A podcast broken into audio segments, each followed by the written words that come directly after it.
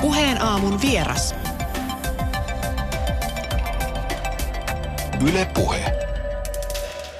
Eli olemme saaneet tänne myöskin Jannika Virtasen, eli artisti Jannika B:n. Tervetuloa. Sulla ei ihan mennyt matka, niin kuin Strömsössä sanotaan. Kiitos. Joo, vähän myöhästyin. Tuolla oli vähän ruuhkaa moottoritiellä ja tuppas tuossa mäessä olemaan tuossa Hartwall-areenan luona, niin meinasi kuorma-autolla olla ongelmia päästä mäkeä ylös, että se siellä suti, että oli vähän jännät paikat siinä, mutta täällä ollaan. Talvi yllätti. Joo, kyllä. Eli ilmeisesti aika yllätti artistin. Aika yllätti artistin ja liukkaus yllätti kuorma-autokuljettajan. Tässä nyt saatiin samalla sitten myöskin liikennetiedote, että siellä voi olla liukasta ja autot sutia. Kyllä vain. Joo, ja yksi auto oli siis ajanut tuolla motorilla penkkaa, että siellä oli toinen kaista pelkästään veti, että... Mutta mä oon iloinen, että sä pääsit tänne. Kyllä, ihan täysin ehjän nahoin. Ehjän nahoin. Ehjä autokin ja kaikki. Hyvä, erittäin hyvä homma. Hei, mä tuossa eilen, kun mä tutustuin sun tarinaan, niin mulla nousi useamman kerran sieltä esiin sellainen sana kuin rohkeus. Sun ensimmäinen levy, debyttialbumi 5 vuotta sitten, on nimeltään Kaikki rohkeus. Ohjata, kun siitäkin on pitkä aika. Niin se aika rientää, kun on mukavaa. Ja sitten tuoreissa biiseissä, mitkä viime vuoden puolella on julkaistu, niin sekä tuossa Risu Kokonaan ja Vantaan kokoisesta yksinäisyydestä, niin sieltä löytyy rohkeus. Ja sä oot ollut ihan niin kuin, siis järjettömän rohkea. No miten nyt rohkeuden sitten jokainen itselleen määrittelee, mutta ehkä se mitä mä oon paljon käynyt tuolla Lasten ja nuorten säätiön kautta puhumassa Dreamsterinä, meitä kutsutaan Dreamstereiksi tuolla kouluilla ja alakouluilla varsinkin ja puhuttu unelmista ja elämästä ja kaikesta mitä siihen liittyy ja yrittänyt painottaa siellä sitä, että rohkeus ei missään nimessä ole sitä, etteikö pelkäisi, vaan päinvastoin, että jotta voi olla rohkea, niin niitä pelkoja on. Ja kai tämä sitten vaan alleviivaa sen, että mulla on tosi paljon pelkoja, kun mä tosi paljon käytän rohkeutta, että niin. Niin, ja mä just mietin kanssa, että mitä se rohkeus on. Meille joulupukki toi tällaisen mindfulness-perhepelin joululahjaksi ja siinä sitten todettiin toi itse asiassa ihan sama, minkä sä totesit. Eli että rohkeus ei ole sitä, että pelkää, vaan jatkaa sitten eteenpäin siitä pelosta huolimatta. Joo, just näin, että ja ehkä mulla on ollut paljon, mä olen kokenut elämässä semmoisia tilanteita, että ei ole kuin voitettavaa. Että jos ei onnistukaan, niin vähän, että entä sitten? Että jos ei ole mitään menetettävää kuin pelkästään voitettavaa, niin vaikka pelottaisi, niin kuitenkin menee. En mä tiedä, onko se sitten hullu hakkaa päätä seinään vai mitä, mutta että muutaman seinän on kuitenkin pystynyt sitten murtamaan sillä rohkeudella, että se on kuitenkin loppupeleissä kannattanut ja ehkä se on sitten, joka ruokkii sitä omaa hulluutta entisestään, että kun on kerran onnistunut, niin sitten haluaa onnistua toisenkin kerran. Tai uskoo siihen, että on mahdollista onnistua toisen kerran. Ja joku viisas minulle joskus on sanonut, että tavallaan pelkästään yrittämällä voi onnistua. Että todennäköisyys, että siinä matkalla tulee myös epäonnistumisia, on myös hyvin iso. Ja niinhän sitä sanotaan, että niitä sitä katuu, mitä ei kokeilut. Harvemmin katuu niitä tekoja, mitkä on tehnyt, vaikka ne olisi onnistunut, koska silloin ainakin yrittää. Eikö juuri näin, että näin, just juuri näin. Jos kuulijoille kaikille, Jannika B, sun tarina ole tuttu, niin avataan vähän, että mistä tämä rohkeus esimerkiksi tulee. Niin 7 vuotta sitten sulla oli aika selkeän näköinen kuvio jo, vai paljon kauanko siitä, onko sä päätit, että nyt sä lähdet artistin uralle? No niitä varmaan elämäni aikana on ollut muutamiakin kertoja, mutta sitten, että oikeasti 2007 tai 2006 osallistuin Idolsiin ensimmäistä kertaa, oli semmoinen ajatus, että se olisi semmoinen ponnahduslauta ja ehkä jopa siihen aikaan tuntui, että se oli ainut mahdollinen ponnahduslauta musamaailmaan, että sitä kautta sitten pääsi bisnekseen mukaan ja ne tiet kantoi johonkin asti, mutta ei kuitenkaan loppuun asti, että semifinaaleissa silloin oli ja näin. Niin sitten jotenkin ehkä siinä kohtaa epävarmuuksissaan ajattelin, että no ehkä tämä ei olekaan mun juttu, että kun tämä ei tämän pidemmälle viekään. Ja sitten mä olin 26-vuotias, eli 2011 alkuvuonna, miten pitkä tarina, mutta lyhkäisyydessään tuntematon koira tuli pihaani, lähdin etsimään sille omistajaa, törmäsin naiseen, joka tokaisi, että hän on aloitteleva biisinkirjoittaja ja hän tarvisi demolaulajaa. Ja minä tokaisin, että no toki voin tulla laulelemaan ja meillä syntyi valtavan hyvä yhteys ja ruvettiin tekemään yhdessä musaa. Ja siitä sitten semmoinen tietynlainen kipinä syntyi tai syttyi. Tajusin, että tämä oli asia, joka oli pitkään ollut poissa elämästäni ja jota olin kaivannut, eli musiikki ja sen tekeminen. Ja sitten tuli semmoinen ajatus, että haluan tehdä tätä.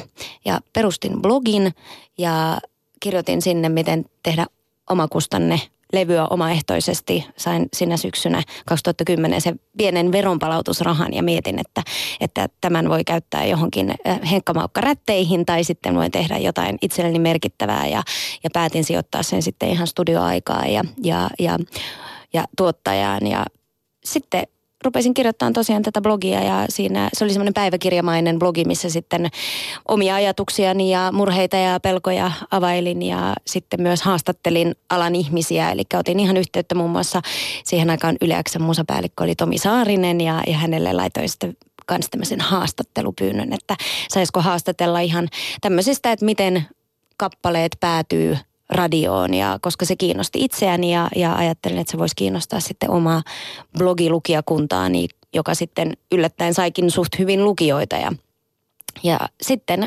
samalla siinä rohkaistun ja jätin hänelle sinkkuni onnenpäivä kappaleen sitten pöydälle, mikä onkin hauskaa, koska Tomi vielä sanoi, että pahinta mitä artisti voi tehdä on itse jättää musiikinsa, mutta siinä kohtaa ajattelin, että tässä ei ole mitään menetettävää, joten... Ja sitten se tarina jatkuikin niin, että vuonna 2011 tämä sun onnenpäiväsinkkus päätyi Yle X:n tehobiisiksi. Kyllä, Juhani Kenttämäen toimesta, jonka piti olla täällä tänään ja hän jätti mulle tämmöisen pienen muiston tästä alkutaipaleesta. Siis sä oot tehnyt Juhanille kiitokseksi tästä valinnasta kangaskassin, johon sä oot painannut siis tämän tekstin onnenpäivää. Mutta näetkö, mitä siinä lukee? No koska näin.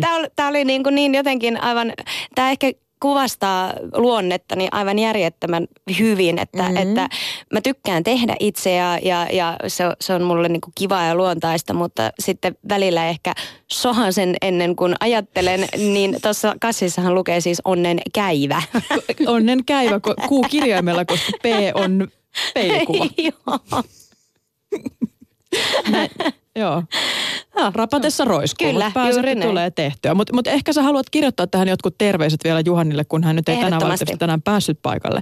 Niin pieni päivitys todellakin, mutta ihanaa, että se on säästetty. Tämä on ehdottomasti säästetty. Sitä ei ole poltettu takaisin. Tämä on hyvin pidetty selvästi. Ihanaa. Joo, onnenpäivä. Mutta tosiaan siinä vaiheessa, kun sä lähdit uralle, ja toi tarina, minkä kerroit, blogia pitää ja muuta, niin sulla oli sellainen niin kuin perinteinen...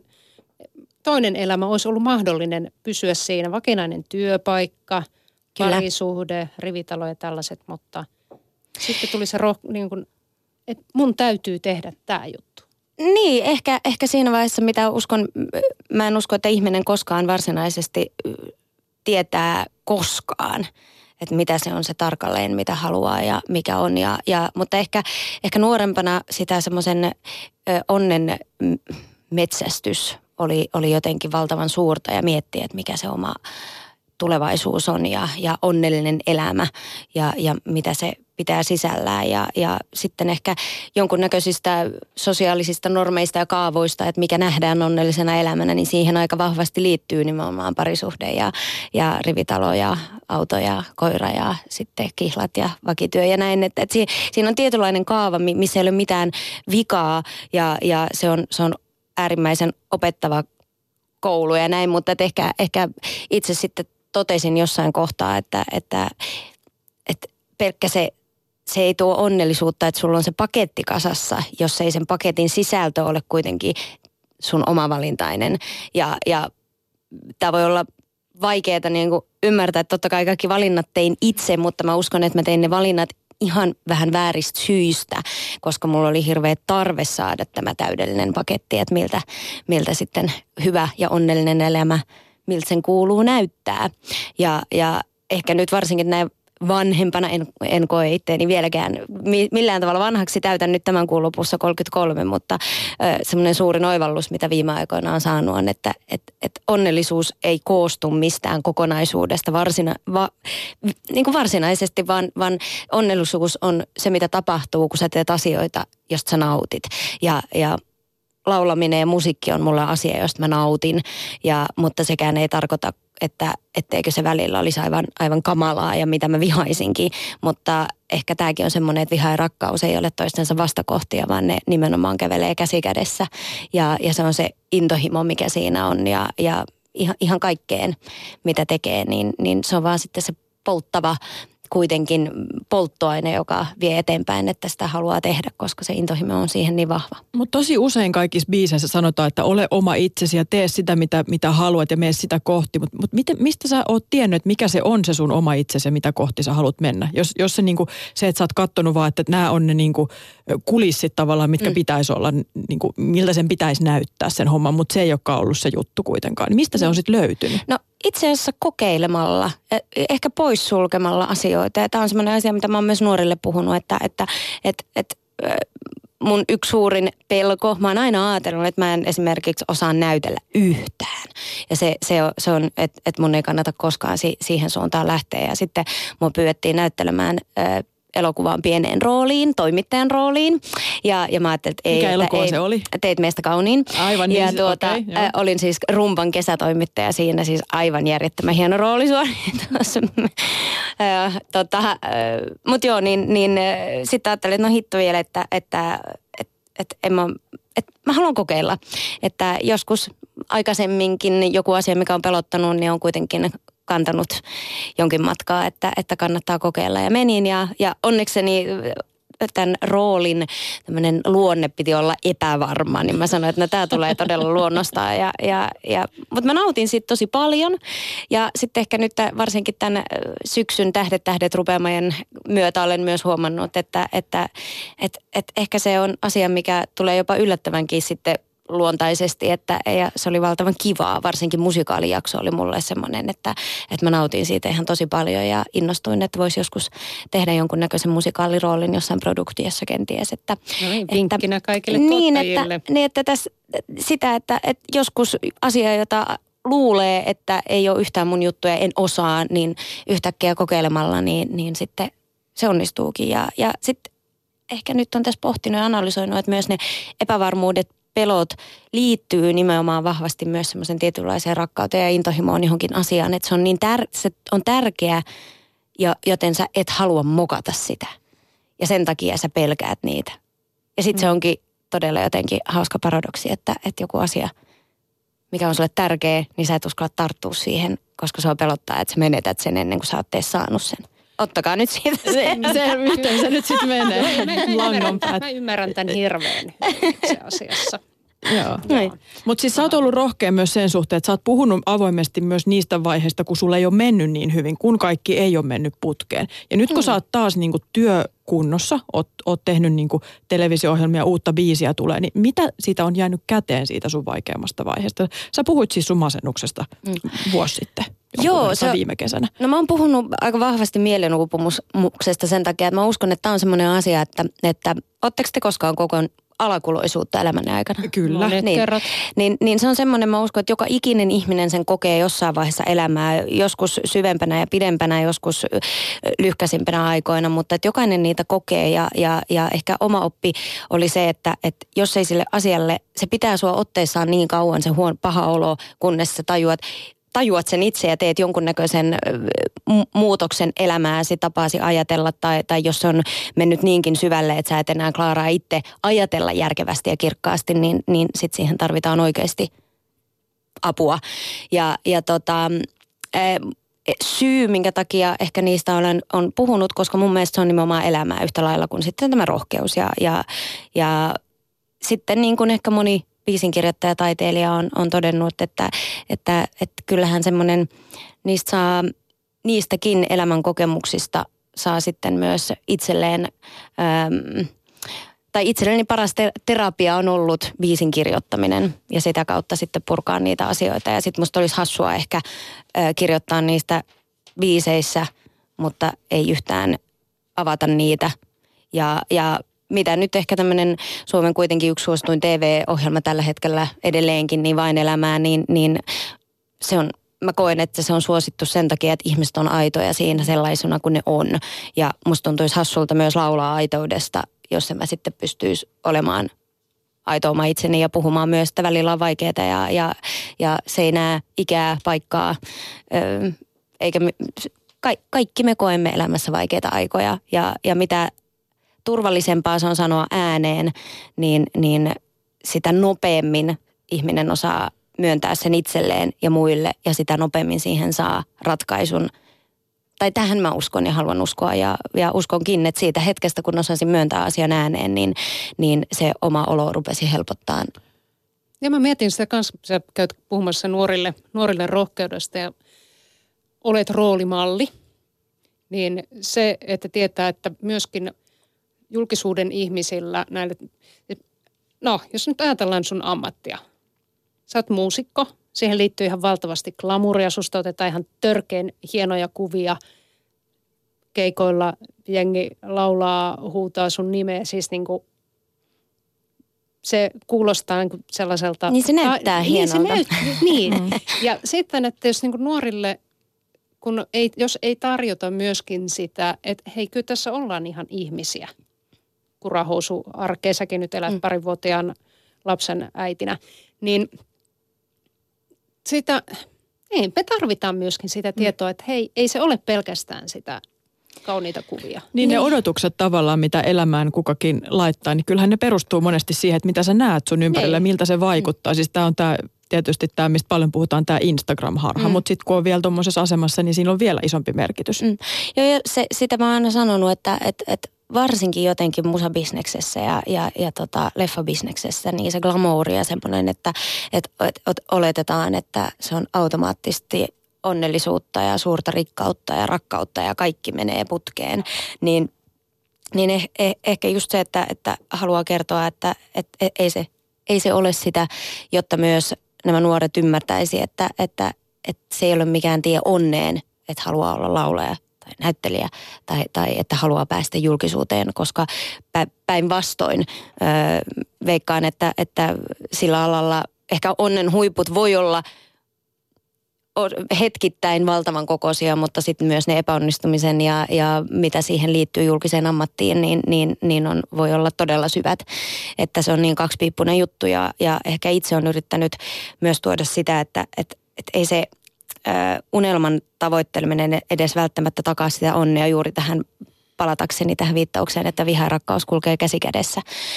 Ja myös sitten se, että se unelma, mä oon paljon pohtinut unelmaa ja kun multa kysytään, että no sä oot saavuttanut sun unelmaa, että nyt sä varmaan elät niin kuin elämäsi onnellisinta aikaa.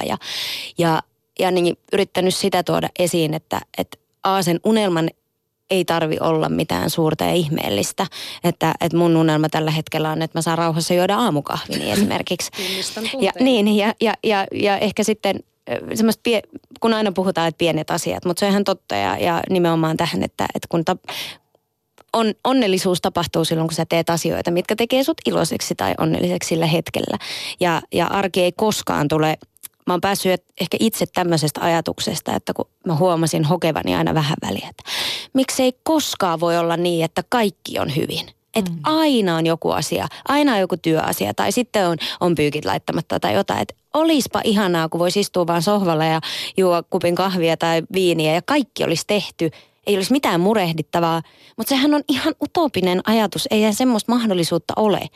Ja sitten kun, jos hetkeksi edes on, niin sitten tulee esiin, että kun on maailmantuska ja mitä maailmalla tapahtuu. Eli aina on asioita, mitä murehtia ja stressata, joten mieluummin kun kiinnittää huomiota, että pitäisi yrittää saada kaikki tehtyä, niin sitten on yrittänyt karsia tämän ajatuksen pois ja vaan todeta, että koskaan ei ole täysin hyvä, mutta se on täysin okei, koska mä en voi tehdä sille asialle mitään. Joo, toi on tosi totta. Toi, että se tavallaan pitää tehdä itse se hetki, että nyt tässä on, on just se hyvä hetki olla. Mut se, mikä mua kiinnostaa tuossa niinku koko kuviossa on se, että mulla itsellä ainakin on ollut niin, että mulla on ollut vahva tarve niin kuin pitää asiat omissa näpeissäni, jotenkin omassa hallinnassa. Ja sitten kun on saanut lapsia, niin on todennut, että se on niin kuin mahdotonta ja se on aika vaikea tilanne siinä kohtaa, kun sä oot tottunut, niin kuin, että mä hoidan tämän homman ja tämä menee näin, niin sitten se yhtäkkiä ei meekään. No joo, kyllä lapsi on opettanut siinäkin asiassa huomattavaa rentoutta, että kaos on aina jotenkin läsnä. Joo, kyllä. Mutta kerro niitä konkreettisesti niitä asioita, mitä sä oot niin kuin nyt ottanut mukaasi tästä kokemuksesta, että miten sä oot nyt hoitanut niin, että sulle ei uudestaan käy noin? No mä uskon, että ei ihminen voi koskaan päättää, että näin ei enää käy. Ehkä olen enemmänkin hyväksynyt, että niin voi käydä ja jos ehkä vielä nopeammin sitten reagoida asioihin, jos huomaa, että rupeaa voimavarat sitten niin kuin loppumaan. Ja ehkä sitten ainakin itse olen oppinut myös siitä, että en väheksy omaa tuntemuksiani, omaa jaksamistani, enkä varsinkaan muitten, koska muitten ajatuksia ja tuntemuksia on vielä vaikeampi tulkita kuin itseään. Joten se on ehkä semmoinen, mitä on yrittänyt myös sitten sanoa ihmisille, että kun koskaan sä et voi tietää. Ja se täytyy sanoa, että semmoinen, olen kiitollinen tietyllä tavalla sosiaaliseen mediaan, missä itse pystyy aika hyvin nykyään vaikuttamaan ja kirjoittamaan tietyt asiat niin kuin haluaa ne tuoda esille.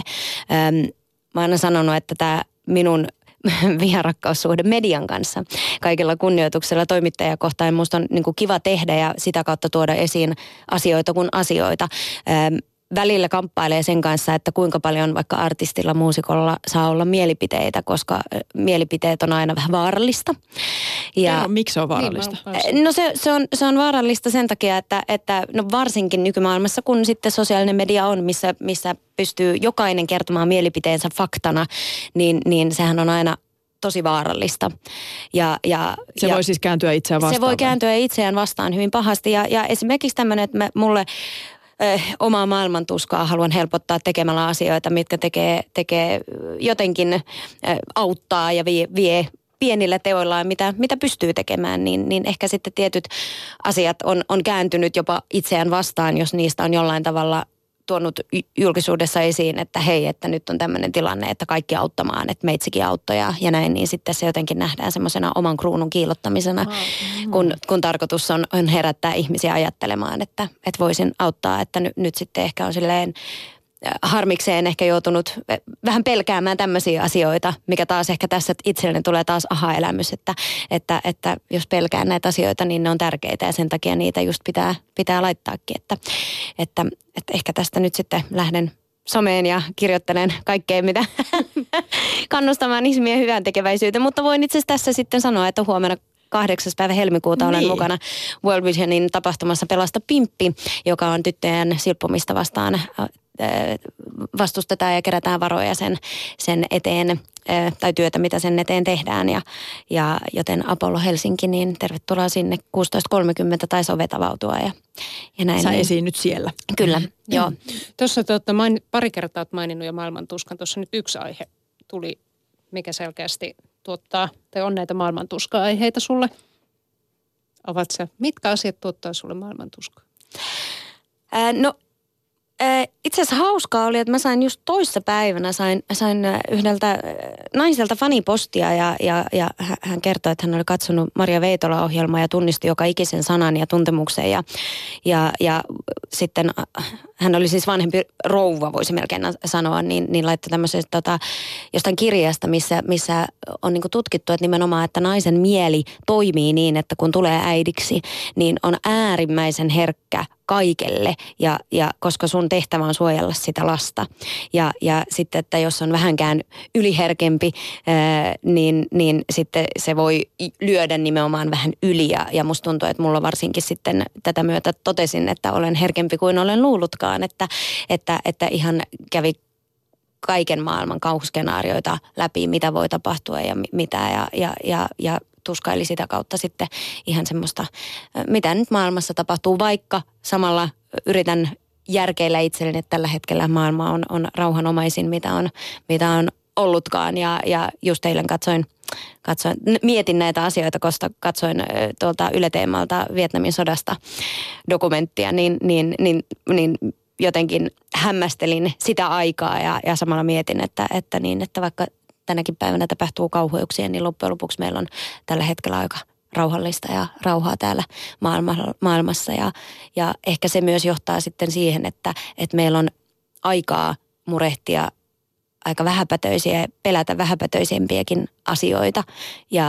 Ja kun ei ole hätää miettiä, mistä saadaan ruokaa. Ja tähän itse asiassa palatakseni, niin oli hieno, nyt en muista kirjailijaa, mutta semmoinen kuin Depression päiväkirja. Niin musta oli hieno, hänestä oli tehty haastattelu ja hän kertoi siitä. Hän taisi olla toimittaja. Hän oli itse asiassa tältä kanavalta tuttu. Onko Anni Saastamoinen. No joo. Niin musta oli hienoa se, että kun hän avasi aika tämän, kun itse varsinkin häpeesi omaa pelkoja ja huonoa oloa, että kun kaikki on niin hyviä, että miksi käy läpi tämmöisiä ajatuksia, niin hän jotenkin hienosti tämän avasi ja kertoi, että tutkimuksen perusteella, niin silloin kun ihmisellä ei ole hengenhätää, niin mieli pääsee sinne pimeisiin kolkkoihin ja rupeaa murehtimaan asioita, mitkä ei välttämättä silloin, kun sä yrität pysyä vain itse hengissä, tuu edes esiin. Tämä oli ehkä vaikeasti selitetty, mutta... Niin, että se stressi tavallaan, ehkä stressi tai niin, mikä ikinä se onkaan, mikä sitten ajaa vaan eteenpäin toimimaan siinä ajassa ja siinä hetkessä ja päivässä, niin se estää sen, että niin nämä asiat pääsisi, suojaa sitä, että kaiken maailman asiat rupeaisi vaivaamaan, mutta sitten kun tilaa ja aikaa onkin, niin sitten rupeaa se voi olla piinallista. Niin, sitten niitä rupeaa miettimään ja oikeasti pohtimaan, niin. Mm. Mä mietin vielä tota hallintajuttua, että siis tunnistaako sä ton asian, että pitää kaikki olla omissa näpeissä ja niin kuin olla jotenkin sillä järjestyksessä. Ja jos joku on vähän vialla, niin mulla on kyllä keinot, miten mä tämän hoidan ja on niin kuin tämmöinen superihminen, tämmöinen ajatus. Joo ja ei, siis varsinkin ennen olin varmaan hyvinkin vahvasti ja olin aikoin esimiestehtävissä, niin silloin oli vähän tämmöinen taito, oli tietynlainen pakkokin siinä, että oli kaikki langat käsissä ja oli kaikki oli siinä sinun hoidettavissa ja sinun vastuullasi ja ehkä sitten sen oman, mä oon ollut aika itsenäinen nuoresta asti, eli 15-vuotiaana muuttanut silloin Vaasaan IB-lukioon ja sieltä asti ollut hyvin vahvasti sitä mieltä, että pärjäävä ja hyväksyttävä ihminen on semmoinen, joka on itsenäinen ja pärjäävä. Ja ehkä se on sitten lapsen myötä on joutunut toteamaan, että aina se ei vaan sitten mene niin ja aina ei pärjää. Ehkä se ei ole ollut varsinaisesti sellainen mitenkään ajatuksena, että minä tiedän ja osaan parhaiten kuin mitä muut. Et siksi en päästä muita auttamaan, vaan enemmänkin ollut se, että on halunnut helpottaa muiden elämää, että minä en pyydä apua, vaan minä hoidan ja teen. Että haluan tarjota miehelleni mahdollisimman ihanan kodin ja rauhallisen, että hänen ei tarvitse siivota, vaan minä teen kaiken ja minä en pyydäkään ja näin, että haluan olla se hyvä vaimo ja haluan olla se hyvä työnantaja. Nykyäänkin tietenkin olen esimiesasemassa, koska minulla on bändi ja crew, ketä sitten työllistän ja kenen asioita hoidan ja huomaan viimeksi eilen, kun teknikkoni kysyi, että hei, et tarvitse jeesiä sen bussiasian kanssa. Ei, kyllä, kuule minä. Sitten mä tajusin, tai itse asiassa, joo, että on oppinut sen, että on niin kuin, että okei, että kyllä mullakin on oikeus helpottaa elämääni pyytämällä apua, että mun ei tarvi eikä pidä hoitaa kaikkea. Ja senhän myötä sitten, minähän 2 ensimmäistä levyä teinkin omakustanneet tai oman levymerkkini kautta ja tein kaiken, mitä siihen liittyi. Soitin aikataulut ja ynnä muut ja tajusin, että se kyllä väsytti ja uuvutti kaikin puolin, että siihen ei päässyt keskittyyn ehkä sitten ihan kaikkeen siihen tärkeimpään musiikin sisältöön ja omaan jaksamiseen ja esiintymiseen, vaan se oli ihanaa nyt sitten vähän päästää sitten, että antaa päätöksiä muille, että nyt suurin murheeni on varmaan vain tapella oma taiteeni läpi. Ja onhan siinä sitten se myöskin se kääntöpuoli vielä, että kun antaa toisten pitää myös huolta sinusta, niin samalla he saavat tuntea niin kuin itsensä tärkeäksi. Niin, kyllä. Joo. Olet aivan oikeassa. Puheen aamun vieraana on siis Jannika B. Ja sulta on siis tullut tässä nyt viime vuoden puolella vielä tuli tämä Riisu kokonaan. Kyllä, sinkku. Ja sit, marraskuussa. Ja viime vuonna tuli myöskin toinen sinkku Suden hetkellä ja Vantaan kokoinen yksinäisyys. Biisit löytyy siltä. Sä oot tehnyt 2 albumia, mutta sinkkuja tulee paljon. Onko se nyt se juttu? Aiotko sä vielä ruveta työstämään jotain kokonaisuutta? No joo, siis se olisi kyllä ainakin itsellä, varsinkin nyt huomaa, kun palaa keikoille, niin kaipaa semmoista levykokonaisuutta, että saisi sen samanlaisen tietynlaisen raamankaaren keikoille, mitä tekee levyllä, kyllähän nyt paljon tulee tehtyä biisejä ja onkin paljon biisejä, mutta sitten ehkä ne, jotka julkaistaan, niin ne on monesti semmoisessa tietynlaisessa radioystävällinen muodossa. Tai ei välttämättä radioystävällinen muodosta, mutta vaan semmoinen, että ajattelisi, että tämä voisi olla suuren yleisön biisi aiheellisesti ja näin, että sitten ehkä semmoiset tietynlaiset taidepläjäykset, jotka kestää sen 10 minuuttia, ei ole ehkä ihan niitä niin kuin radioystävällisempiä. Mutta että kyllähän sitä haluaisi ja haluan varmasti vielä uskoa, että kyllä siitä kokonaisuus vielä syntyy, mutta kyllä se valitettavasti on näinä päivinä tuntuu, että se on semmoista hyvinkin sinkkupohjaista tämä musabisnes, että nykyään julkaistaan ja se on ihan taloudellisistakin syistä, että levyn teko maksaa ihan valtavasti. Niin nykyään kun kukaan ei niitä levyä osta, tai kukaan, tämä on ehkä karikoidusti sanottu, mutta et ehkä siihen nähden, mitä sitä määrää pitäisi levyä ostaa, jotta saa sitten sen itsellensä myös leipää pöydälle, niin se pitää olla aika iso. Ja nämä on aina vähän vaarallisia, kun puhutaan musiikista ja bisneksestä, mutta joskus joku on sanonut, että intohimo on maailman paras bisnes, niin ehkä mä ajattelen sitä kautta, että kun tekee asiaa rakkaudella ja intohimolla, niin se on jotenkin, se leipä maistuu paremmalta. Sulla on aika isoja teemoja sun biiseissä monesti, sä oot käsitellyt, siis sulla on aika semmoinen, voisi sanoa elektrotausta, meininki siellä päällä, mutta samaan aikaan ja niin kuin iloinen semmoisen positiivisen kautta voisi sanoa, että se yleisvaikutelma on, mutta sitten kuitenkin aika diippejä juttuja niissä sanotuksissa. Olet käsitellyt eroja nyt tässä uudessa Riisu kokonaan biisissä, siitä sä oot kirjoittanut tämän biisin. Joo, niin, yhdessä Iisan kanssa. Niin sä tästä niin kuin nimenomaan tämmöisen haarniskan riisumisesta ja sen oikean ihmisen löytämisestä.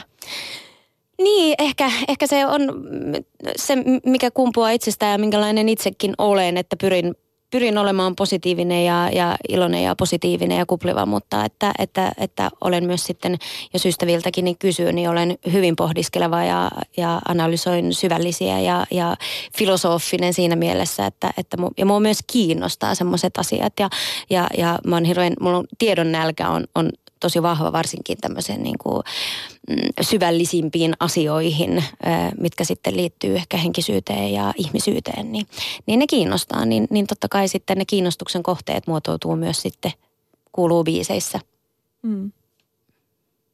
Kiitos Jannika, että pääsit Puheen Aamun vieraaksi. Kiitos kun sain tulla. Kauheata kun mä läpärtelin. Anteeksi, hei. Te ette saanut suoraan ollenkaan. Hei, tää on kästetty sillä lailla. Mutta hei, kerro vielä, mä haluaisin vielä kuulla tähän loppuun sen, että sä sanoit, että sä haaveilet nyt näistä rauhassa kahvinjuomisista ja muista tämmöisistä hyvinkin pienistä asioista, niin mikä on se sun iso haave tällä hetkellä? Onko sulla vielä jotain, kun sä oot käynyt näitä asioita läpi, pohdiskellut, nyt niin kuin ruvennut tekemään vähän niin kuin uudesta näkökulmasta hommia ja et ole enää kuitenkaan ihan nuori, vaikka et nyt mitenkään hirveän vanhakaan vielä. Niin mitä on niin kuin, nyt on taakse jäänyt asioita, niin mitä on edessäpäin? Mitä sä odotat sieltä? No ehkä olen itsessäni, mehän olemme kaikki erilaisia, mutta itse olen oppinut itsestäni sen, että jos rupean liiakseen kunnianhimoisia suuria unelmia ja haaveita tekemään, niin se vie mut vähän niin kuin mukanaan niin, että mä en välttämättä osaa nauttia niistä hetken suurista saavutuksista, koska sit aina se kunnianhimo vie eteenpäin, että mitä seuraavaksi ja jotenkin ehkä tässä on myös iso syy, minkä takia Cheekin elokuva Veljeni vartija, jonka kävin katsomassa, niin joka sai jotenkin kriitikoilta hirveän huonot arvostelut, mutta ainakin itselleni se herätti tosi paljon ajatuksia ja tunteita nimenomaan tästä, että en voi jotain paljasta, mutta menkää katsomaan, mutta tämä, että kun koskaan ei ole maaliviivaa, jos lähtee miettimään isommaksi. Että ehkä, ja mä koen, että mun muutos ajattelussa on tuottanut tulosta siinä vaiheessa, että siis tällä hetkellä Riisu kokonaan on yksi Suomen soitetumpia biisejä. Onneksi Suomen radiossa. Kiitos. Ja niin osa nyt tällä hetkellä nauttia siitä ja mulla on keikkaa tulossa nyt, missäs me ollaan, no huomenna on se Apollo ja 17 on tuolla Parkanossa ja sitten aloitetaankin, meillä on tuolla maaliskuussa ihan 14 keikkaa ja kierretään koko Suomeen, niin osaan nyt nauttia tämmöisistä hetkistä, että ihanaa, nyt mä pääsen keikoille ja nyt biisi soi radioissa ja näin, niin ehkä mä en osaa sanoa muuta kuin, että mä toivon, että mä nyt olen vihdoin oppinut nauttimaan saavutuksista ja onnen hetkistä, niistä pienistäkin. Niin, se on mun suuri unelma. Se kuulostaa todella hienolta ja isolta unelmalta todellakin, mutta sä oot siis onnistunut siinä, mitä sä lähdit tekemään. Sä oot lyönyt läpi artistina ja päässyt tekemään sitä, mitä sä halusitkin.